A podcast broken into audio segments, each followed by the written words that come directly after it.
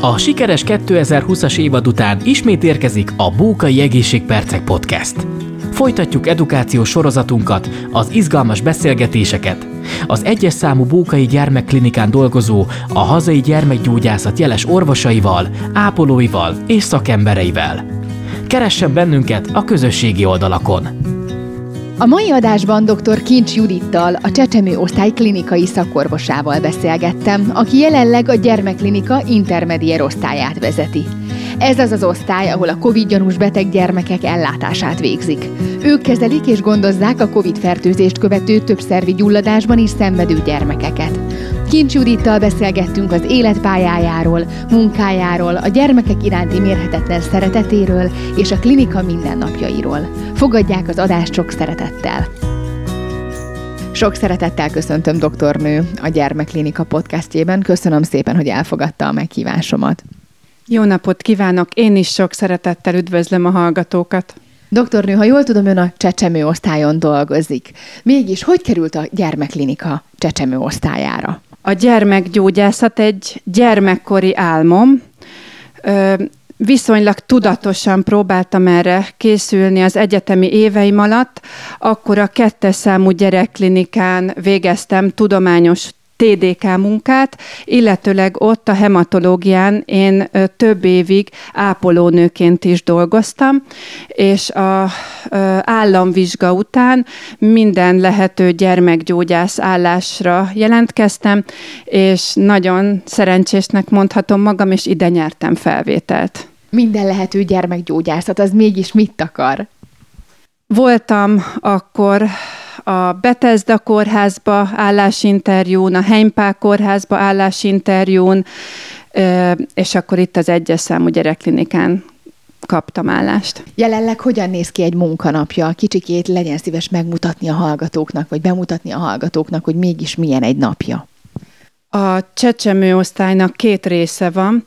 Az első részen fekszenek a fiatal újszülöttek, kis csecsemők, a hátsó részen pedig anya-gyerek szobák kerültek kialakításra, nem most, ez már jóval korábban, és itt a járvány kapcsán ezek a kortermek alakultak át izolációs korteremmé, ugyanis ezek az úgynevezett anya-gyerek szobákban fürdőszobák is vannak, és akkor most a járvány kapcsán ezeket a kortermeket használjuk izoláció céljából.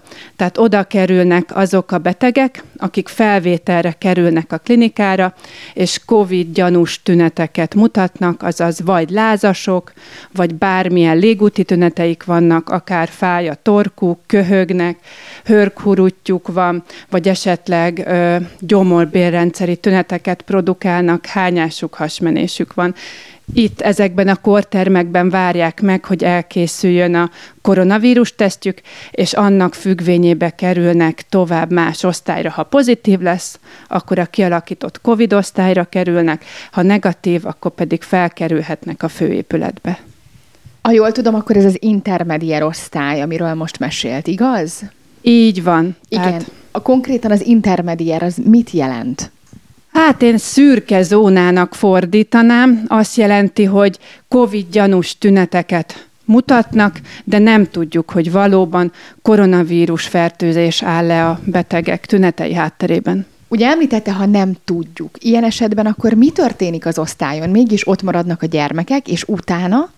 Tehát felvesszük őket, bekerülnek ezekbe az úgynevezett izolációs korterembe, és ők onnan addig, amíg nincs meg a koronavírus teszt eredménye, nem jöhetnek ki. Mi pedig védőfelszerelésben megyünk be ellátni őket, vizsgálni, vagy akár a nővérek, ha infúziót cserélnek, vagy észlelik őket, védőfelszerelésben teszik.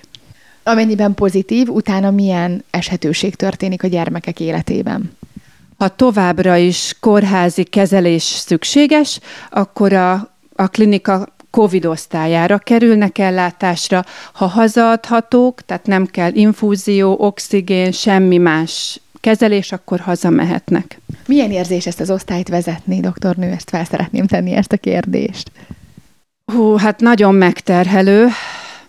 Egyrészt a járvány mindenkit megterhel, teljesen felborította az addigi életünket, és nagyon nagy a betegforgalom ezen az osztályon, és hát nagy része a felvett betegeknek kortól függetlenül ide kerül. Nagy odafigyelést igényel, hogy súlyos korképeket ne nézzünk el, akár egy vérmérgezést, vagy bármilyen más súlyos állapotot. Doktornő, ugye az intermediár osztály vezetése előtt ugye folyamatosan a csecsemő osztályon dolgozott. Ott mégis milyen feladatokat látott el? A csecsemő osztálynak az idősebb csecsemőit, tehát nem az újszülötteket, bármilyen korképpel, legyen az egy májbetegség, a klinikának profilja, a májbeteg gyerekeknek az ellátása, akár egy tüdőbetegség. Én nekem a második szakvizsgám az a gyermektüdőgyógyászat, és feküdtek itt krónikus tüdőbetegek, cisztásfibrózissal kezelt betegek, illetve bármilyen egyéb más légúti, gyomorbérrendszeri betegségek is. Annyira drasztikus betegségekről beszélünk, és hogyha mégis esetleg a gyermek oda kerül, ilyen esetben a szülőknek mit szokott tanácsolni? Mint gyerekgyógyász, a szülő-gyerek egység az egy nagyon fontos pont az ellátás során. Mi számítunk a szülőkre, hogy segítenek a gyermek ápolása, ellátása kapcsán, és bizony vannak olyan krónikus betegségek, amikor ezt az ápolást nekünk meg kell tanítani a szülőnek, mert ahogy őt elengedjük haza, akár vércukrot, neki otthon továbbra is mérni kell a gyereknél, vagy bizonyos gyógyszereket be kell adni, inhalálni kell esetleg a gyermeket, tehát nekünk nagyon fontos, hogy ott van a szülő, egyrészt segítség, másrészt nekünk őt ki kell képeznünk az otthoni további ellátásra. Miért vonzotta ennyire a gyermekgyógyászati szakma? A belgyógyászat érdekelt mindig is, és ezen belül pedig sokkal inkább a gyerekeknek az ellátása, a gyerekek álltak közel a szívemhez. Ha jól tudom, ön utána a csecsemő osztályra került. Ezen az osztályon milyen nehézségekkel kell szembenézni? A csecsemők, ezen belül is leginkább az újszülöttek, sokkal esendőbbek, könnyebben úgy mondjuk, hogy dekompenzálódhatnak, tehát hogy leállhat a légzésük, keringésük egy fertőzés kapcsán. A csecsemőknél mindez igen gyorsan bekövetkezhet, és ugye ők nem is nagyon panaszkodnak, tehát csak a tünetek tudnak minket vezetni. Mindig is kedveltem ezt a korosztályt. Ezek a nehézségek és ezek a szépségei is ennek a korosztálynak az ellátásának. Van esetleges olyan története, amit szívesen megosztana a hallgatókkal, így a csecsemőosztályon belül esetleg sikerek? Én nagyon szeretem azt, hogyha sikerül egy kis csecsemőnek a betegségét megtalálni, segíteni rajta, hazaadjuk, és utána néhány hónappal később kontrollra visszahívjuk. Nagyon sok változás lezajlik benne. Képzeljük el, hogy egy újszülött, meg egy 2-3 hónapos baba, teljesen más a súlyuk, nagyon sokat emelkedik, növekszik, növekednek, fejlődnek, és ez egy nagyon jó visszacsatolás, visszajelzés, hogy érdemes volt akár küzdeni hosszasan is a kisbabáért. Mégis milyen az osztály hangulata, a csoport, a csapat, hogyan dolgozik így a mindennapokban? A csecsemőosztály az egyik legnagyobb, és ezzel együtt a legsokrétűbb betegségeket ellátó osztály a klinikán. Nagyon jó nővérgárdával tudok együtt dolgozni, az egyik legösszetartóbb csapat a klinikán. Szoktunk együtt kirándulni, járni, vidékre elmenni együtt, tölteni egy-egy napot. Én ezt más osztályon, ezt így eddig nem tapasztaltam. Mi a vízió, mi a jövő így az osztállyal kapcsolatban? Egy nagy átalakítás előtt állunk. Régen felmerült az a probléma, hogy az újszülötteknek az ellátása a főépületben történjen meg, hiszen itt van közelben akár az intenzív osztály egy állapotromlás esetén, akár a diagnosztikai vizsgálatok is közelebb vannak, mint a pavilonban, ezért az újszülött részleg fel fog költözni a közeljövőben a főépületbe, és a pavilon pedig egyrészt infektológia lesz, másrészt pedig a nagyobb csecsemőknek az ellátása fog itt történni. Infektológiai osztály mégis mivel foglalkozik? Fertőzésekkel, különféle gyermekgyógyászati fertőző betegségekkel, legyen ez egy gyomorbérrendszeri fertőzés, közérthető néven hányás, hasmenés, vagy bármilyen más specifikus fertőző betegség ellátása. Doktornő, fel szeretném tenni azt a kérdést, hogy a klinika ezzel a betegséggel foglalkozó osztálya miért kiemelkedő, mármint a csecsemő osztály? Hát a csecsemőkorban, tehát az élet első évében történik a legnagyobb fejlődés. Ugye 3,5 kilogrammal megszületik az újszülött, és a csecsemőkor végére, azaz egyéves kor végére meg háromszorozzák a test súlyukat a csecsemők. Ilyenkor a méretek, amik leginkább változnak, és ehhez az eszközök, akár legyen egy észlelő monitor, az ehhez kapcsolódó eszközöknek a mérete teljesen specifikus, és a táplálásuk, az etetésük, az ápolásuk, a gondozásuk is teljesen más, mint egy kisdednek vagy egy tínédzsernek.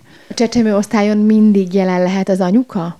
Az egész gyerekklinikán jelen lehet egy szülő folyamatosan. Nem is szeretnénk ezt elszakítani a gyermekeket, meg jogilag sem tehetjük meg. Tehát a gyermek mellett egy szülő mindig tartózkodhat. Jelenleg hány gyermeket érint a csecsemő osztályon valamiféle betegség?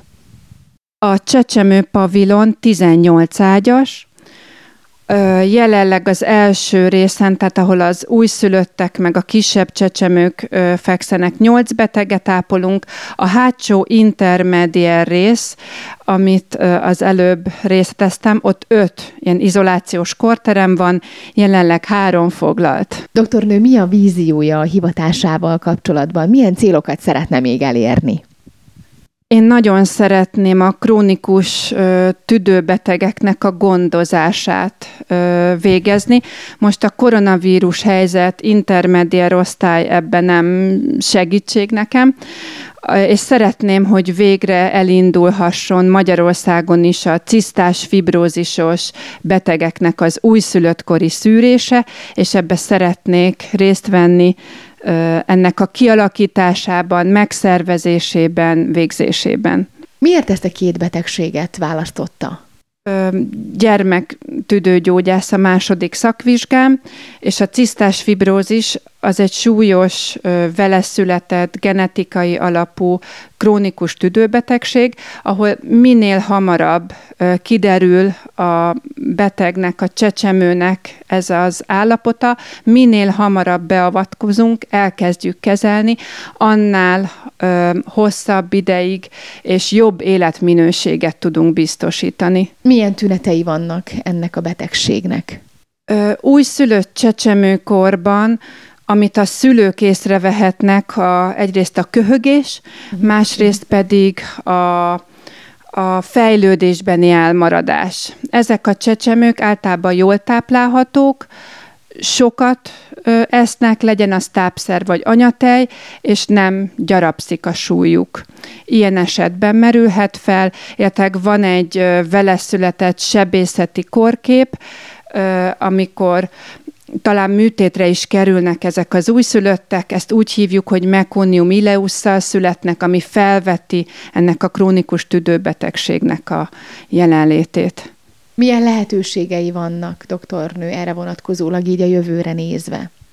Nemzetközileg a cisztásfibrózis újszülöttkori szűrése már működik. Nagyon szeretném, hogy végre Magyarországon is ez elindulhasson, és a magyar cisztásfibrózisos gyerekeknek is tudjuk azt az ellátást biztosítani, ami más országokban már működik. Nagyon-nagyon szépen köszönöm, doktornő, és hát tiszta szívemből kívánom a sikereket. Nagyon szépen köszönöm, hogy elfogadta a meghívásomat. Én is köszönöm szépen.